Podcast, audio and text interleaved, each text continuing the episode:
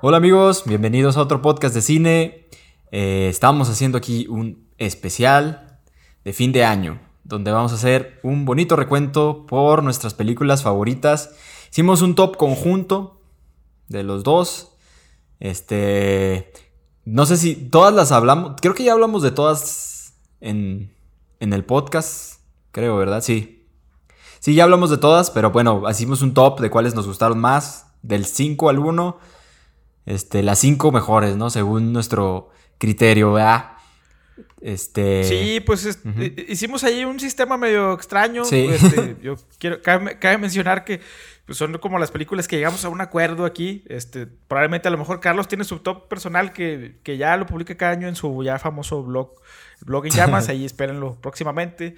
Y pues digamos que fue como lo que pudimos llegar eh, eh, en conjunto. Entonces, este es el top de lo mejor del año oficial del, podcast, ¿no? Así es. Y pues son obviamente de las películas que pudimos ver. Hay otras películas que pues no se han estrenado ni en plataformas de streaming ni en cines en México. Este. Con todas esas cosas, ¿no? Son las películas que hemos visto y eso fue lo que nosotros elegimos como lo mejor de, del año de 2020. Si ustedes tienen otra opinión, este, háganoslo saber en los comentarios. Y antes de empezar, mi amigo, ya sabes, hacerle el llamado a todas las personas que nos escuchan y que nos ven, que por favor se suscriban a nuestro canal de YouTube, que nos sigan en Spotify, síganos en Twitter, que estamos como arroba podcast de cine, ¿verdad, amigo? Así es. Y déjenos sus comentarios, sus recomendaciones, sugerencias, ráyenos la madre si quieren, insúltenos o, o sugiéranos, o mándenos amor, o lo que ustedes quieran, ¿verdad? Pero mándenos algo ahí. Y eso nos ayuda a nosotros mucho a seguir haciendo contenido para ustedes. Y pues bueno, amigo. Sí, eh, eh no, estamos en vivo, transmitiendo en vivo. no, no estamos en vivo en realidad, pero el video se deberá estar publicando en vivo. Eh, puede ser o miércoles o jueves, ahí les estaremos avisando, pero estamos tratando de hacerlo ya como algo de un día a la semana específico, entonces lo, estarán viendo ahorita en este canal en vivo, más o menos. Este. Y. ¿Qué más? Yo iba a decir algo del sistema que, utilizamos, que el criterio principal fue que las películas las hayamos visto los dos. ¿No? No, importa, ah, no importaba si estaban en el top o no, digo, en el podcast o no, pero que las hayamos visto los dos, pero da la casualidad de que, pues sí, todas las, ya las reseñamos aquí anteriormente.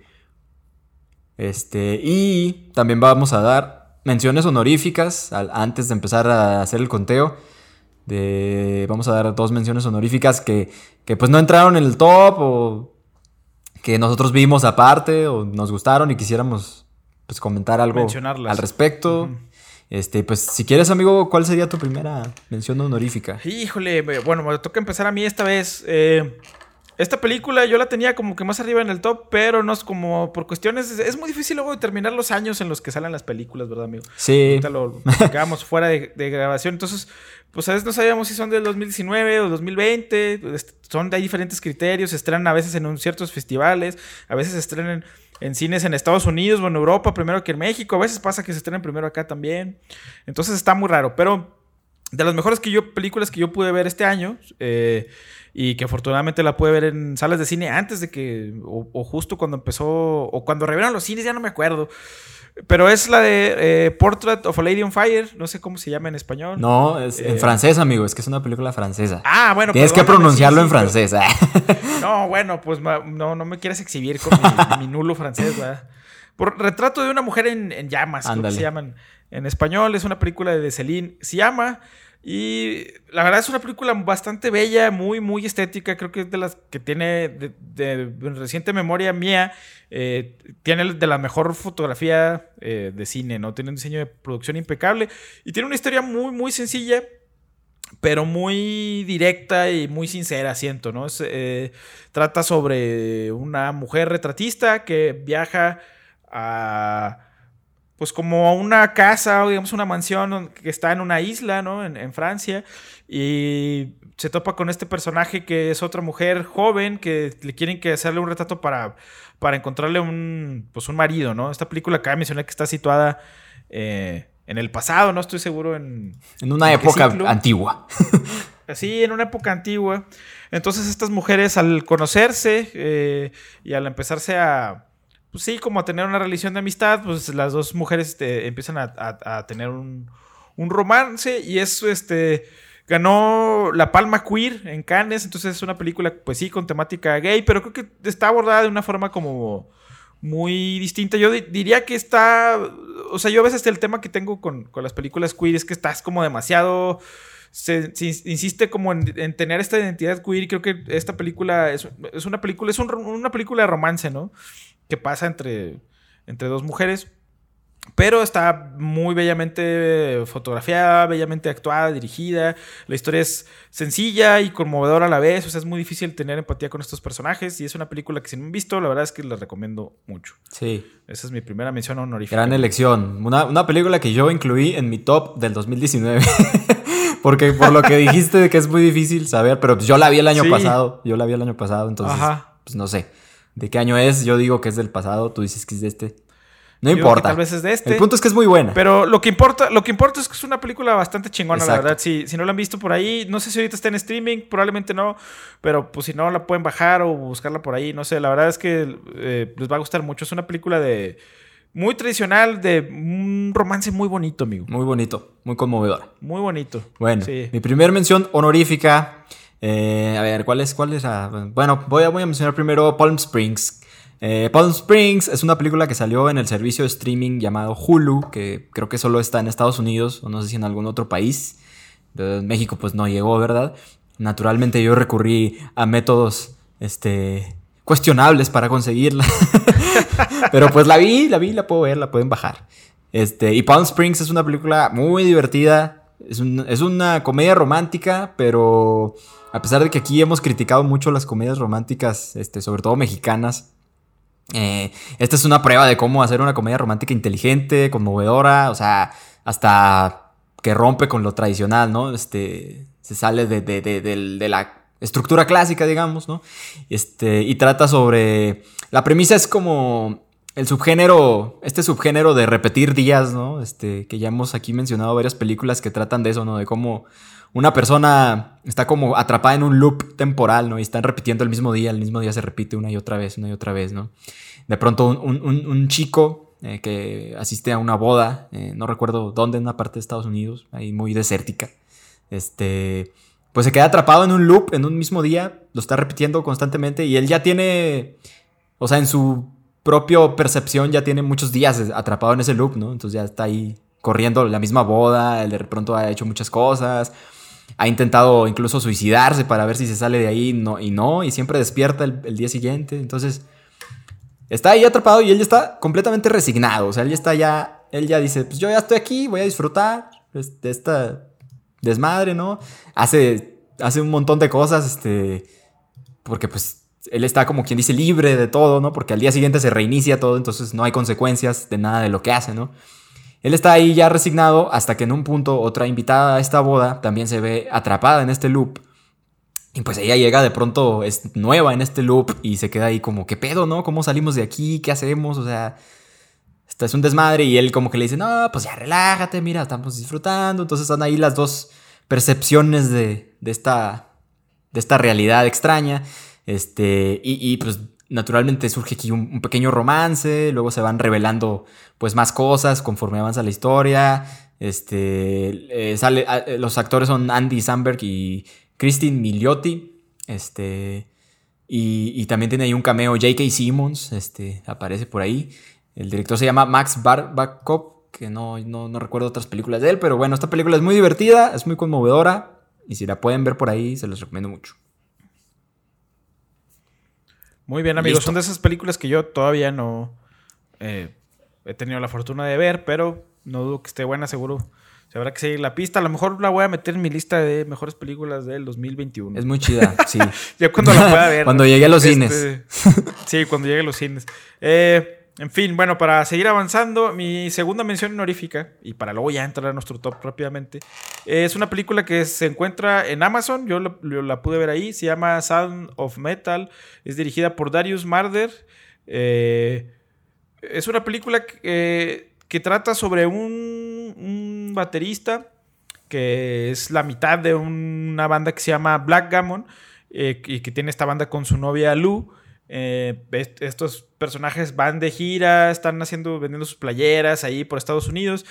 Y pues son como una banda indie que les va como que moderadamente bien. Vemos ahí su día a día, cómo empieza normal. Y de repente eh, el personaje que se ha interpretado por Riz Ahmed, que se llama Ruben, eh, se da cuenta que empieza a perder el, oído, ¿no? Empieza a dejar de escuchar. Entonces empieza a asustar mucho porque pues esto es como la forma en la que obtienen su, pues, sus ingresos, sus ganancias y todo a partir de aquí se transforma. Más allá de que sea una película sobre la pérdida del oído de alguien, que obviamente sí se trata de eso, creo que es una película eh, que habla más de estar como tranquilo consigo mismo a pesar de lo que le toque a uno, ¿no? Todos nos pueden tocar como situaciones difíciles de lidiar en este caso el personaje es pues dejar de escuchar música, que es su pasión, y dejar de, pues, percibir el sonido, ¿no? Y, y, entrar, o como llegar a un acuerdo contigo mismo y de estar bien, de estar lo más estable posible y de, de, reconocerte como lo que eres, ¿no? En este caso él que, que se está convirtiendo en, en una persona sorda. Entonces eso habla un poco de la película y, y cómo a veces pues o sea, somos muy renuentes a eso y porque es un proceso muy difícil. Entonces es este como proceso de readaptación de este personaje llamado Rubén a, este nuevo universo de, los sordos. Y es esta película me recordó mucho, más que a otra peli, a un libro, que es un, un libro semi-autobiográfico de Diego Enrique Osorno que se llama Un vaquero cruza la frontera en silencio. Y los dos, lo que hablan, obviamente lo que tienen en común es que, en, este libro, digo, Enrique Sorno narra pues, la vida de su tío en el norte de México y que él nació, nació como sordo y, y, te das cuenta, te presentan como estos universos de los sordos, ¿no? Y hay una escena en esta película, en Sound of Metal, donde están como en esta comunidad sorda y están hablando en la mesa y todos están hablando un chingo, ¿no? Haciendo un chingo de señas. O sea, a pesar de que pues no, no pueden hablar o, no pueden escuchar más bien, eh, hay mucha comunicación y hay mucho lenguaje, ¿no? Eh, es una película, sí, emotiva, triste, tampoco sin ser así como condescendiente, creo. Entonces, pero, y, tampoco sin, terminar como con una nota así tan abajo. Obviamente la situación es triste y es compleja, pero creo que no es una película así como que te desanime tanto, ¿no? Es una película que, más bien te, te, puede llegar a inspirar, pero muy buena, muy buena producción de Amazon Prime, eh, recomendable, fácil de ver en streaming, de las mejores del 2020. Sí, esta sí no necesitan pirateársela. Ahí la van a encontrar. Gran actuación de Riz Ahmed, una película muy chida. Este, a mí no me encantó, pero la verdad sí está, planeta técnicamente es muy padre, grandes actuaciones, buena opción. Y, otra cosa que también es, digo, esta película habla sobre la pérdida del sonido y en el cine pues el sonido es la mitad de la película, es muy muy importante y el sonido aquí pues juega un papel importante. O sea, cómo, cómo retratas o cómo, cómo reproduces o cómo llevas a la pantalla y a la experiencia de la audiencia, a la, experiencia de, alguien que está perdiendo el sonido, ¿no? Usando el sonido mismo, o sea, eso me parece muy brillante cómo lo hicieron. Entonces, pues sí, véanla si, si les llama la atención esto, esto que les estamos diciendo. Muy chida. Y bueno, pues mi última mención honorífica es un documental o una especie de documental, mezcla de documental con ficción. Eh, se llama Bloody Nose Empty Pockets, algo así como nariz sangrante, bolsillos vacíos. Este, y es un documental hecho por los eh, hermanos Ross, que ahorita que estábamos aquí investigando nos acabamos de enterar que son hermanos. Yo ni siquiera sabía quiénes eran los directores, pero, pero es una película muy chida. Un documental que habla sobre eh, un, bar ahí medio, un bar así abandonado solo en, en Las Vegas, que pues está a punto de cerrar, ¿no? Es un bar que pues ya no puede sostenerse y está a punto de cerrar. Entonces el documental se trata de la última noche que abre este bar este, porque pues ya, ya después de esta noche ya no va a volver jamás a abrir y entonces se trata como de las, personas que van a este lugar y que ya tienen pues mucho tiempo no yendo y es un bar, pues como es un bar pequeño, ¿no? Es un bar no famoso, un bar ahí como olvidado, entonces como que los clientes siempre son los mismos, ¿no? Y todos son amigos, todos ahí cotorrean, ¿no? Este, y, pues trata sobre estas historias, eh, pues de personas que, son como, digamos, outcasts de la sociedad, o sea, personas que pues no se encuentran en ningún otro lugar, por alguna otra razón están como solos en la vida y, en el bar aquí encuentran pues un hogar, una comunidad, una familia, ¿no? Este, y es bastante conmovedor en ese sentido y es, pues, están, me gusta mucho la, forma en que está narrado, ¿no? Este, eh, trata de mostrar como todo muy cotidiano, las conversaciones de estos personajes, o sea, como una, una rutina más en este bar, pero aderezado como con la idea de que pues ya no van a volver, ¿no? Estos personajes están, pues, en cierta manera despidiéndose de este lugar y de esta familia que formaron ahí. Y aparte, pues sí, es que es difícil decir como qué, qué fue actuado y qué no. Pero quiero, siento que es un ejercicio muy padre eh, el hecho de, de meter ficción dentro del documental para ilustrar otras cosas que quiere decir el documental, que a pesar de que sea ficción, digamos, en diálogos a lo mejor que alguien escribió, pero pues también tienen que ver con la misma historia, ¿no? Y me parece un ejercicio muy padre que me recuerda a otro documental que se llama The Art of Killing, eh, muy bueno, que, ah, buenísimo, donde ponen pues, a los, los entrevistados o los personajes a los que se está documentando, los ponen a actuar eh, escenas o los, dicen que recreen escenas de, de su pues, del tema del que se trata el documental. Y entonces, pues en esta misma ficción dentro de la realidad, pues también te da otra dimensión a la misma, pues, realidad o al mismo tema del que trata. Y, Bloody Nose Empty Pockets hace un poquito esto en esos ejercicios, aunque aquí no es tan, tan distinguible, o sea, es decir, aquí fluye la, la narración, entonces no sabes cuándo es algo ensayado y cuándo es algo, un diálogo, digamos, que salió pues, natural, ¿no? Y está muy padre, ¿no? La verdad es un documental muy conmovedor, muy interesante, este, que pues sí, no, yo no sé si está en algún lugar de streaming, yo espero que en algún momento de la vida llegue algún, algún servicio de streaming para que sea pues, un poquito más fácil que lo vean, pero si lo pueden conseguir, se los recomiendo bastante. Sí, que luego ahí creo que, o sea, Netflix, eh, aunque lo critiquemos mucho, la verdad es que sí tiene una gran variedad de documentales y sí llevan mucho documental a su plataforma. En Amazon no he visto tanto, aunque sí hay, mm. pero sí apoyan como que bastante el documental, entonces esperemos ahí. Luego, por ejemplo, los que nominan a los Oscars, luego mm, es casi casi decide que de a huevo luego los meten ahí a Netflix, ¿no? ya tienen varios años que, que los meten ahí, es fácil de, de acceder a ellos y de verlos. Así es. A ver si lo meten a este. Bueno, y estas, estas fueron nuestras menciones honoríficas y ya entramos por fin a nuestro top. Ahora sí. Eh, top 5, ahora 5. Las mejores películas del 2020. Este año tan complicado, amigo. Tan difícil. Sí, así, fue muy difícil hacer este top porque hay muchas películas que no se estrenaron, otras películas que no han salido en el cine y otras películas que no tienen acuerdos con las grandes plataformas de streaming. Entonces luego pues si no te quedas con esta sensación de que tal vez no hubo mucho cine, aunque en realidad pues sí está ahí, ¿no? Está por ahí en algún lado, pero sigue siendo complicado de, verlos. Entonces, esto, estas, esto fue lo que llegamos nosotros a esta conclusión, a estas cinco películas de lo mejor del año. Que vimos los dos, este, porque también era difícil decir. O sea, teníamos que haberlas visto los dos, porque si no, o sea, tenía que ser un top conjunto, ¿no? O sea, Ajá, tenemos que ser un top en conjunto. Entonces las son las que vimos los dos. Ya, ya vieron ustedes la reseña de estas en algún momento, pero estas son como la selección, la selección específica. Ajá, de hablar de ellas brevemente. Y la primera película que va a entrar en nuestro top. 5. Número 5. En nuestro top, en nuestro top, la número 5 va a ser la película de Freaky dirigida por Christopher Landon, amigo, que es la, que dijimos que era la película más divertida del año. Y lo sostenemos, este, ¿no? Hasta estas fechas. Y lo, sostenemos, seguro ahí nos van a criticar porque no, no es este, no es Mank, no es David Fincher, no es ningún director de renombre. Es una película bastante... Sí, digo, ya sea, a mí tampoco me importa, pero es una película bastante bien hecha, bastante divertida, pero muy comercial, la verdad, y muy palomera.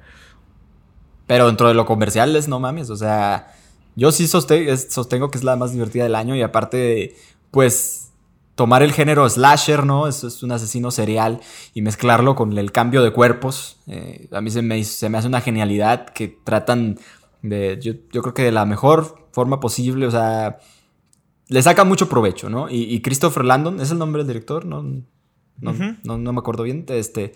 Pero ahorita que lo mencionaste, él también había hecho ya otra cosa así con el slasher, que era mezclar como eh, esto mismo que les mencioné con Palm Springs, ¿no? Que son las personas que repiten y repiten un día con Happy Death Day y, lo mezcló con el slasher, ¿no? Entonces aquí hace otro ejercicio, digamos, similar, ¿no?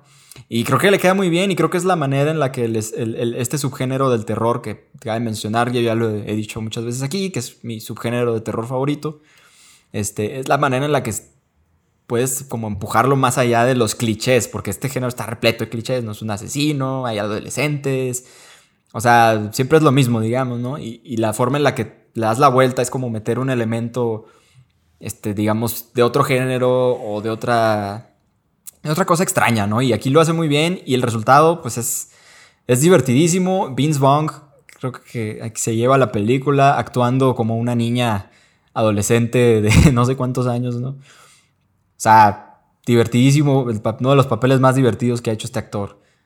Este, está, está genial. Tal vez el único pero que yo le pondría, que fue, ya lo dije aquí también, fue que las, las muertes, el conteo de muertes baja en un cierto punto de la película. O sea, las muertes, cuando hay muertes, son muy creativas y están muy chidas.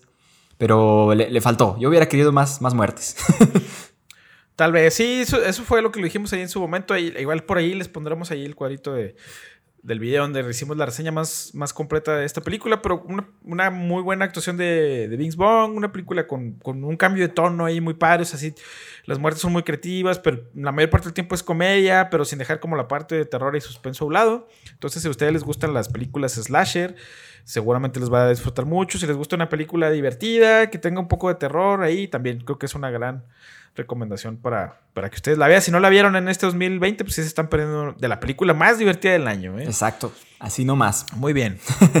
Pasamos a la número 4, mi amigo. Número 4. Número 4 es ah, una película que a mí me gustó mucho, que a ti no te gustó tanto, que es I'm Thinking of Ending Things, esta película tan polémica de Charlie Kaufman que salió en Netflix.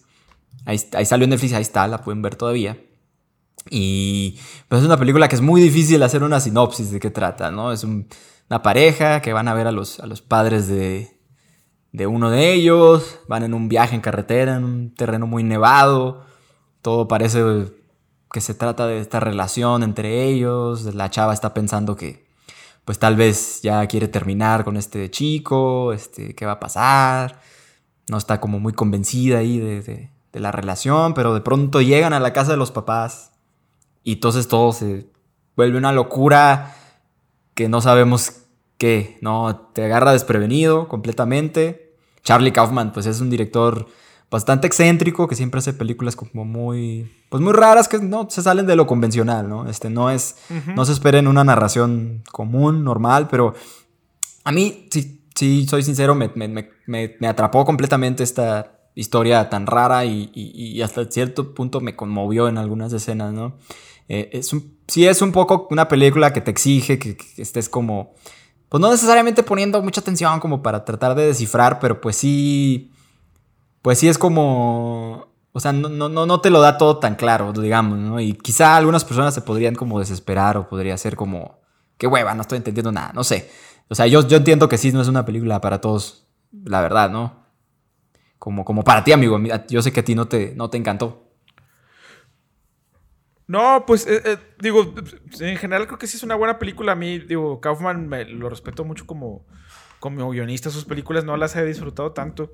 Eh, por ahí luego en Facebook alguien me decía que, que, que, Kaufman no dejaba nada de la interpretación como David Lynch y yo estoy un poco en desacuerdo, ¿no? O sea, como que Kaufman luego, para, esta es una adaptación de un libro, seguramente el libro aunque comparten muchos plot points y como la historia debe ser más o menos la misma, deben estar narrados en de formas muy, muy distintas. Y eso también se me hace bien de Kaufman, es una cierta habilidad, pero creo que, o sea, sus inquietudes narrativas en cuanto al cine no se... Mm, o sea, por ejemplo, David Lynch a mí me gusta mucho porque es muy visual y Kaufman creo que en la parte, o sea, obviamente sí hay una muy buena dirección de arte, sobre todo toda la parte que están en la casa de los papás. O sea, sí tiene una cierta estética y un cierto estilo. Pero a mí lo que no me parece es que no, no, o sea, su propuesta visual no es tan arriesgada, por ejemplo, como para hacer una película tan experimental. O sea, son películas donde los personajes están hablando de muchas cosas y de muchos temas al mismo tiempo y los personajes parece que no van a ningún lado, aunque sí lo, aunque sí lo hacen, ¿no? O sea, sí, no es el estilo a mí de película que me gusta mucho, pero no puedo decir para nada que es una mala película. Y si les gusta como ver algo distinto y algo pues, diferente, algo fresco, yo sí diría que vean esta película. Y que creo que además que es una a mí me gusta que la película funciona muy bien en por segmentos no o sea eh, al mismo tiempo es una película sobre la identidad pero al mismo tiempo también sí es una película sobre pues a lo mejor de estar en, una situación difícil con una pareja y de tener una cierta ficción. También habla de la relación con los padres eh, o sea, hay demasiado que analizar y demasiado que de dónde leer de esta película. Aunque como dice Carlos, no es una...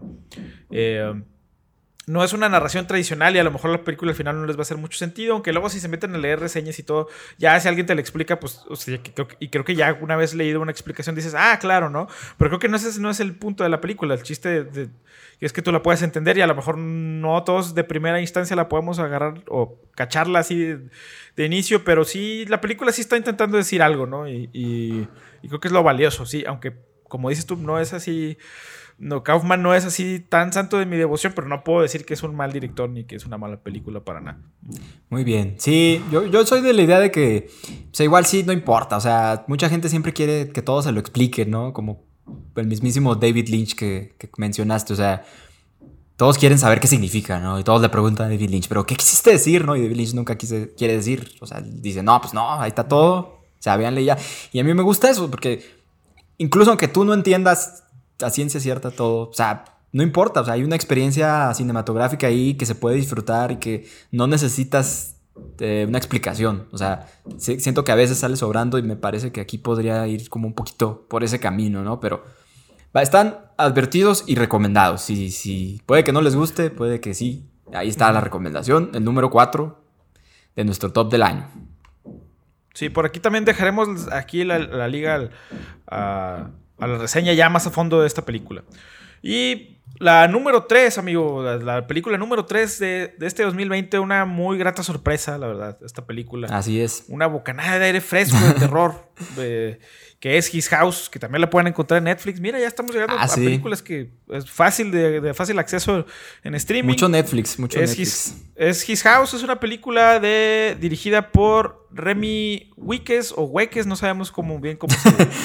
se pronuncia este nombre, pero eh, es una película inglesa, amigo. Sí, es una película inglesa, como realizada en, Inglaterra, en, una parte de Inglaterra, eh, donde habla sobre dos migrantes que huyen de su país. No me acuerdo si es como de Zimbabue o de, perdón, si, si no estoy diciendo un lugar de África. Este mal de, lo, de origen. Sí, un país de, de, África, un país que, que, que, en donde han enfrentado mucho. Hay guerra, hay mucho conflicto. Huyen y llegan a. A, Londres. A, Inglaterra, a Londres, y se les asigna una casa como del Infonavit, una casa de, de, asistencia social de este gobierno, en un barrio ahí, pues como más o menos chido, pero ellos, digo, no, digo, no tan chido, pero pues ellos están muy felices de que por fin tienen una casa y después de, poder escapar de, la situación tan fea de su país.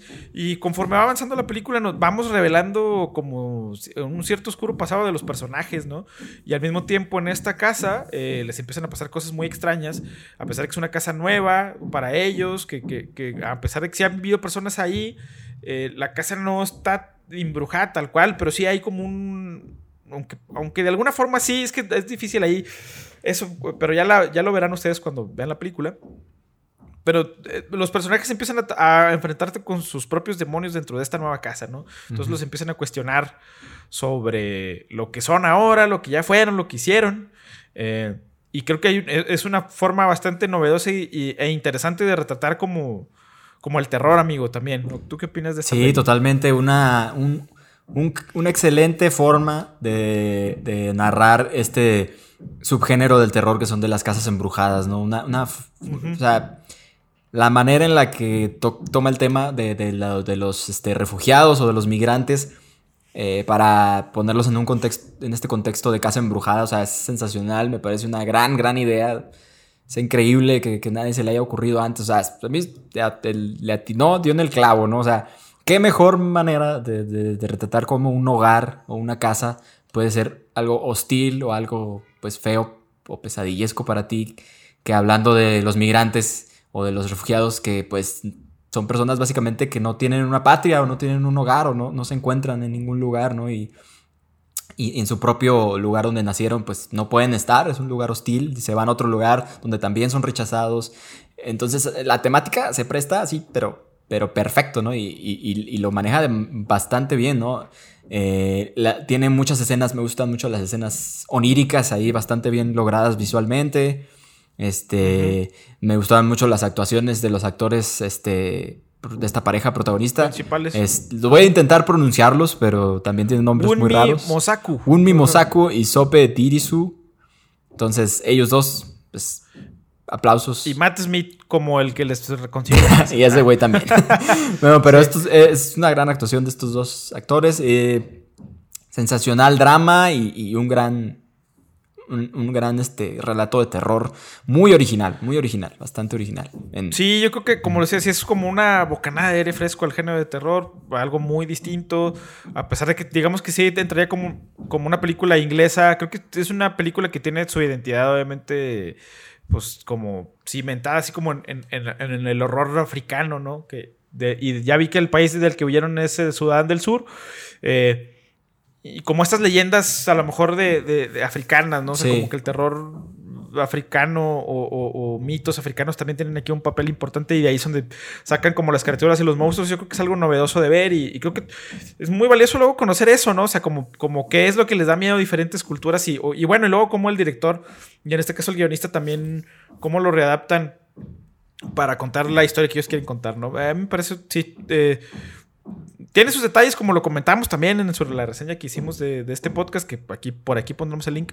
Eh, pero creo que sí es un gran, gran esfuerzo y, y, sí hay que estar pendientes de lo que haga este director Remy Wickes, creo, para ver qué, qué, más nos tiene que ofrecer en el futuro, eh, ya sea en el terror o en otro género, pero completamente vale la, pena. Como les dijimos, pueden encontrar esta película en Netflix. Así Nuestra película número 3. Número 3 del año. Este, y la número dos, ya casi acercándonos, amigo.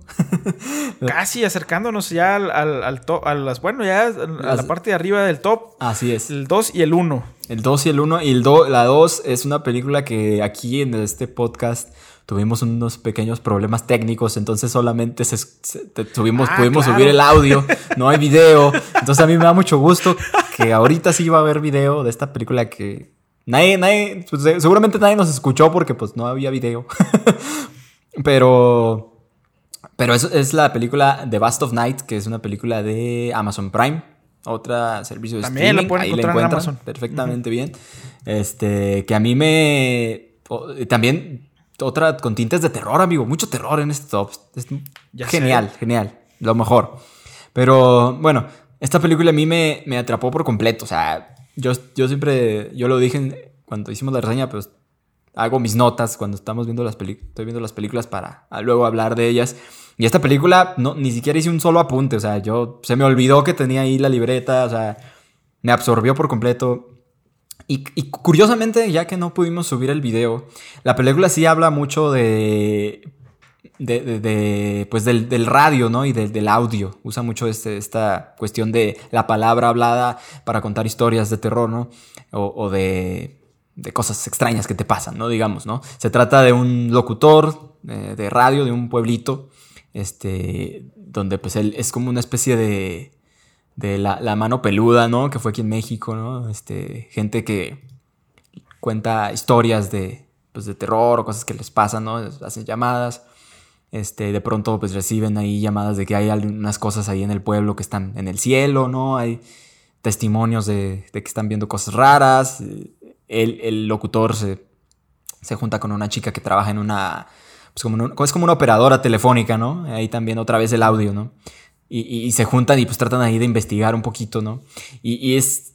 A mí me parece sensacional la manera en la que esta película eh, trata de esto, ¿no? Precisamente del contar historias por medio de, del radio, que es un medio que pues ahorita ya, pues a pesar de que ya no se escucha tanto, curiosamente está renaciendo en forma de podcast, como este podcast que están ustedes escuchando.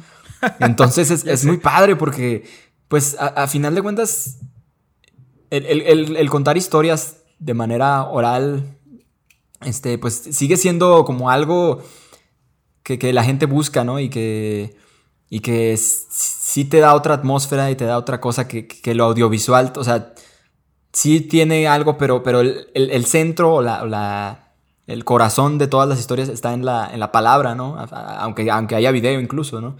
Entonces, esta película juega mucho con eso. Hay escenas donde, no solo de diálogos muy largos, donde incluso la pantalla se va a negros, ¿no? Me, me acuerdo que hacía negros y tú solo estás escuchando una voz. Es como si estuvieras escuchando el radio y estás así totalmente atrapado como cuando escuchabas la mano peluda y hablaba alguien contando una historia y tú te quedas así de no mames, qué pedo, ¿no?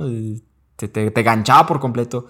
Y la película juega mucho con esto y sensacional. A mí me encantó esta película. Es, es una ópera prima de, de, el director es Andrew Patterson. Es Andrew Patterson. Este, entonces, no, a mí me, me fascinó esta película. Me encantó. Sí, pues creo que fue una de las sorpresas del año. O sea, este director que su, como dice Carlos, su ópera prima, pues no, no tiene como más filmografía. Le, tuvo ahí algunas menciones en ciertos festivales, pero eh, lo bueno es que encontró distribución en la plataforma de Amazon y así la pudimos ver. Y en su momento también lo dijimos que es una película que costó tan solo y que digo, ah, en estándares de México sigue siendo un presupuesto alto, pero solo 700 mil dólares, ¿no? O sea, estamos hablando, o sea, una película de Avengers o de Star Wars o de, de, acción vale 100 millones de dólares, ¿no? O, más, ¿no? De 50 millones de dólares por ahí. Esta película no tiene ni siquiera un millón de dólares y pudieron hacer una, una gran historia con mucho corazón, muy bien realizada. Eh, los actores también haciendo un, papel increíble, lo que decía Carlos, justo de, pues, la tradición oral la, de contar una historia. Y es una película que está ambientada en los 50 además, ah, ¿no? O sea, con, una cierta época, con un cierto vestuario, con los sets de la radio ahí también ambientados de una cierta forma, y se ve todo de una forma increíble y de lo más profesional. Eh, Sí, no, no esperan a lo mejor la película super con una velocidad así de increíble o que estén pasando muchas cosas, pero sí es una, es una película que está muy centrada en los personajes y que le rinde tributo mucho a esto, lo que dice Carlos, a, este tipo de cosas como la mano peluda, ¿no? Como este tipo de Twilight Zone, ¿no? Que también, siento... Ajá, como a Twilight Zone, que están como más anclados en los 50 Y de hecho sí hay una referencia directa ahí, eh, o muy clara, de Twilight Zone, ¿no? Eh, no les daremos más detalles porque creo que sí es una película que sí vale la pena que vean.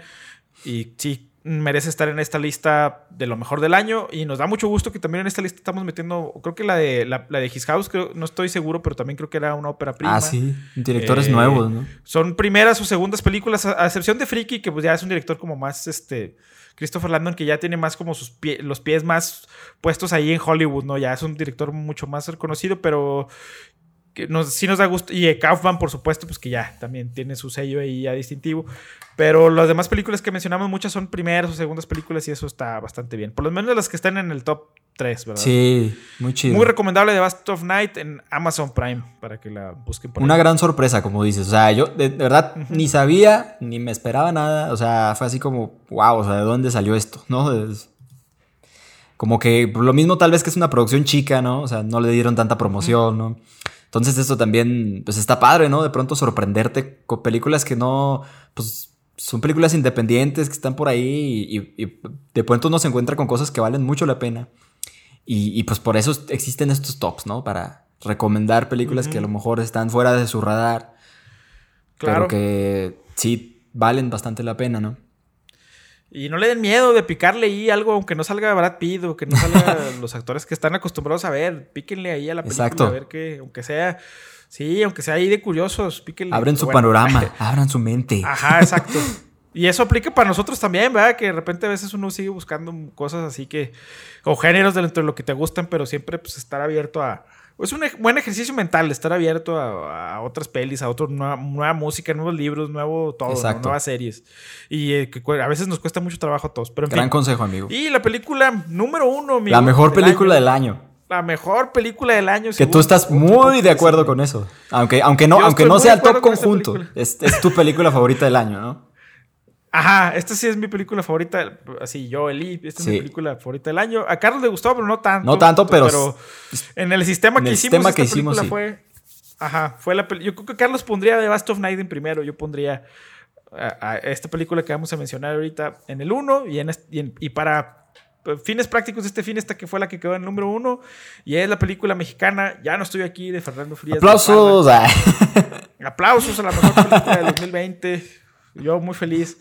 Este, seguro mucha gente eh, hizo la polémica en, redes sociales en su momento porque, pues como que muchos esperaban ver Sangre por Sangre 2 o algo así, o, más mexicano.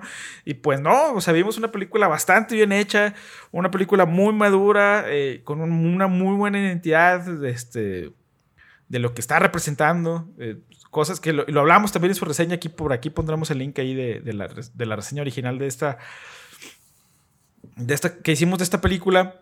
Pero a mí lo que más me, lo que más me encanta de esta, de, esta cinta es este, que normalmente siempre nos han dicho, y a los que nos gusta ver muchas series y nos gusta la ficción en general, siempre nos han dicho que el cambio es lo más importante que debe de pasarle a los personajes, ¿no? O sea, los personajes siempre se tienen, tienen que estar cambiando y tienen que estarse moviendo y tienen que estar, tienen que encontrar, tienes que encontrarlos en un, en un, en una situación muy diferente a como los viste en el inicio, ¿no? Y a mí lo que me gusta mucho de esta película es que hace completamente eh, lo opuesto. O sea, toma el personaje de Ulises, eh, que es interpretado por, eh, ya se me olvidó, amigo, espérame, déjame aquí, bueno está, es interpretado por este chavo que no, no es, es, un no actor, digamos, como se les, se les llama ahora. Y es sacado de este contexto donde él pertenece y hace honor al, nombre de la banda, que es un terco, porque él nunca cambia, ¿no? Él, él, él, único que quería era estar con sus compas, escuchar música y por circunstancias de la vida eh, es un personaje que he sacado de ese, de ese contexto y, yo diría que incluso está como congelado en el tiempo, aunque realmente no, no es como el Capitán América o algo así, o sea, no está... Eh, no, no, o sea, lo sacan de su, de su pecera, digamos, y lo llevan a otro lado y, a donde lo llevan no le va muy bien, no se sabe adaptar y cuando por fin regresa a su casa eh, se da cuenta que ya su casa ya cambió, su casa es otra y él termina como un terco hasta el final, ¿no? no sé, me parece una lectura bastante chida. Una, película fenomenal, a, mi gusto. No está, no está repleta de acción, puede estar medio lenta. tú, por ejemplo, mencionabas que la parte de, Nueva York no te gusta tanto, pero creo que es muy importante como para entender al, al, al personaje también es una muy grata sorpresa eh, la que yo me llevé con esta película. Yo tenía como una cierta expectativa al haber visto el tráiler por ahí en Netflix y en YouTube, pero no pensaba que fuera a ser una película tan importante. Yo creo que es un, aunque a lo mejor a ustedes les haya gustado o no, creo que es una película, no, no van a poder negar que es una película importante para el cine mexicano, sobre todo con lo que se está viviendo ahorita con la industria del cine a nivel mundial. Eh, y creo que es una es llevó muchos ojos a la pantalla chica en este caso porque tuvo su estreno en Netflix. Eh, hubiera estado chido poderla verla, poder verla en, en, en, cines, pero creo que no, no, no le resta nada eh, verla en la televisión. Creo que es una muy buena experiencia, que representa una cierta cultura, que, que tuvo, ya tuvo, digamos, tuvo su auge, ya pasó, eh, que, que, representa una muy buena, una, una realidad muy distinta de México, que en este caso es como lo los cholos que bailan este, cumbia colombiana. Eh, nosotros, bueno, nosotros al ser de Coahuila y estar más o menos cerca de Monterrey, pudimos ver de alguna forma, mm, pues más o menos cerca este fenómeno que, se vivió y, también pues es algo que, que, sigue su sombra de todo lo que pasó con el narco, ¿no? Y que sigue pasando en el día, al día de hoy en México. Digo, hace 10 años en esta región del país estaba, era una era una carnicería prácticamente. Entonces sí es como que, no sé, a, mí me llegan ese tipo de pelis porque es algo que vivimos, aunque a lo mejor no estuvimos en balaceras o no, pero sí conociste a alguien o tuviste un familiar o, sabes, o sea, es algo que está a nuestro alrededor y es algo que, que es como una sombra así muy, muy, muy cabrona que está todavía por ahí, aunque ahorita pues digamos que otras partes del país están peor que, que como está Coahuila y Nuevo León. Pero es algo que no se ha ido del todo, ¿no? Sigue por ahí, que en este caso, en esta película lo retrata muy bien lo que como fue la extinción, digamos, de los, de los cholombianos de alguna forma. No sé, a mí una película que me llegó mucho y que está hecha con una muy buena intención, con una gran cinematografía, gran diseño de producción, gran diseño musical. A mí me encantó, amigo. Excelente, amigo. Esta peli. Sí, yo, yo, este, a mí me parece una película muy chida también, sobre todo por eh, este, este retrato de esta comunidad en particular, que como ya también lo dije en, nuestra reseña, eh, normalmente las películas de los barrios bajos de México siempre son en el DF o en Tijuana, ¿no? Y entonces verlo algo en los barrios bajos de Monterrey es algo bastante refrescante que pues, es una, hasta parece como otro mundo, ¿no? Algo que nunca habíamos visto en la pantalla, ¿no? O sea, una comunidad que, que, tiene mucho y que le saca bastante provecho tanto por el, no sé, el contexto en el que están como las actuaciones de personas que no son profesionales, ¿no?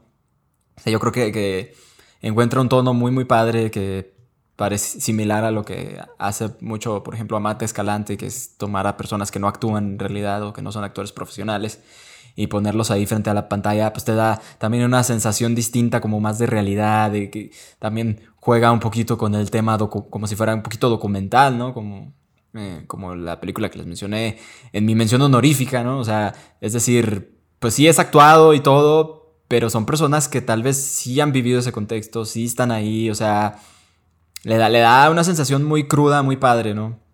Este, como mencionaste, la parte que no me gustó fue cuando se fue a, cuando se van a Nueva York este personaje, o sea, eh, cuando se sale de este contexto tan padre y original y se, y se convierte en una especie de drama de un migrante, esta parte sí no me atrapó tanto, o sea, sí fue como la parte que yo dije, bueno, y como que ya esto no, no se me hace tan interesante, ¿no? O sea, yo quería ver más de los cholos, yo quería ver, la, yo los quería ver aquí en México, ¿no? Sobre todo cuando empieza todo el rollo del narco, ¿no?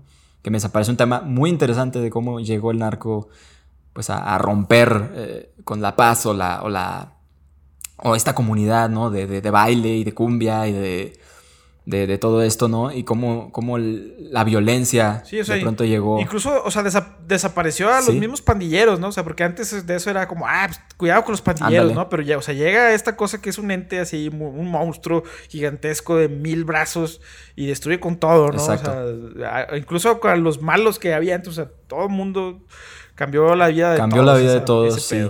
Y yo hubiera preferido que se enfocara en eso y no se lo llevaran a Nueva York.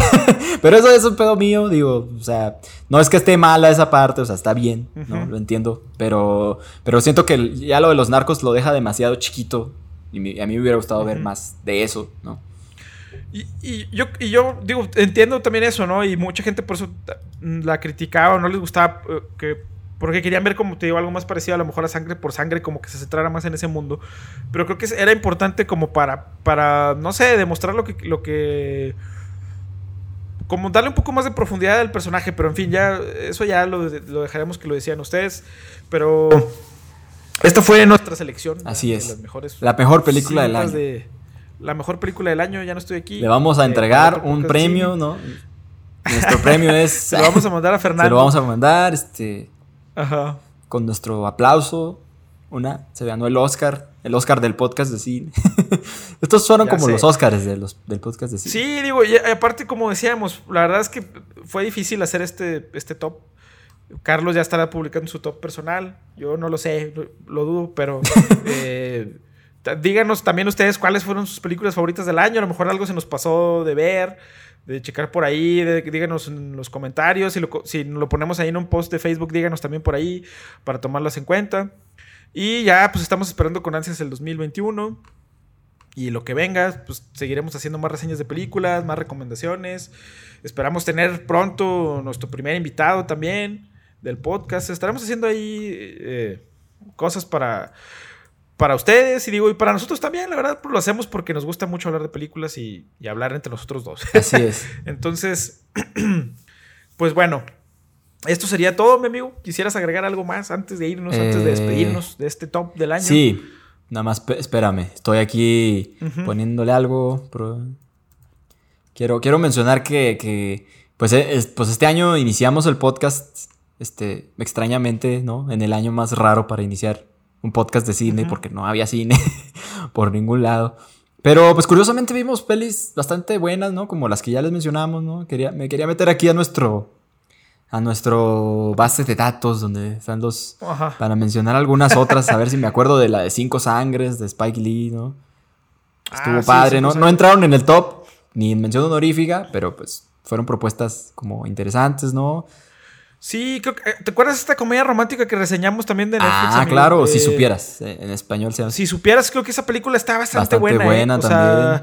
es, o sea, no entró tampoco en nuestro top, mm, mm, pero creo que está bastante bien, es algo muy distinto, muy recomendable también en Así es, la de Nadie sabe que estoy aquí, también es una propuesta. Ah, la, película chilena. Interesante de Chile. muy buena. a mí me gustó también nuestro especial de terror, la, la película esta de Blumhouse, este que ¿cómo se llama? La que sí nos gustó, amigo, ya hasta se me fue el, nombre. Ah, la de, la de las la de, la de las hermanas, este La de las hermanas. Déjame meto aquí porque ya se me fue el pinche nombre. Se llama Nocturne o Nocturno. Nocturne, sí, también está en, Amazon, Prime, esa película de terror, otra de terror, bastante interesante. Y, y pues ya, ¿no? Creo que esas fueron así otras como propuestas padres que tuvo este año que, que, que alcanzamos a reseñar, ¿no? Digamos en el en el podcast. Este, y, pues sí, un año muy complicado, muy raro. Pero... Pero a pesar de todo, creo que pues, lo padre de, los tiempos actuales es que hay mucha tecnología y muchos servicios de streaming donde se pueden estrenar cosas, ¿no? A pesar de...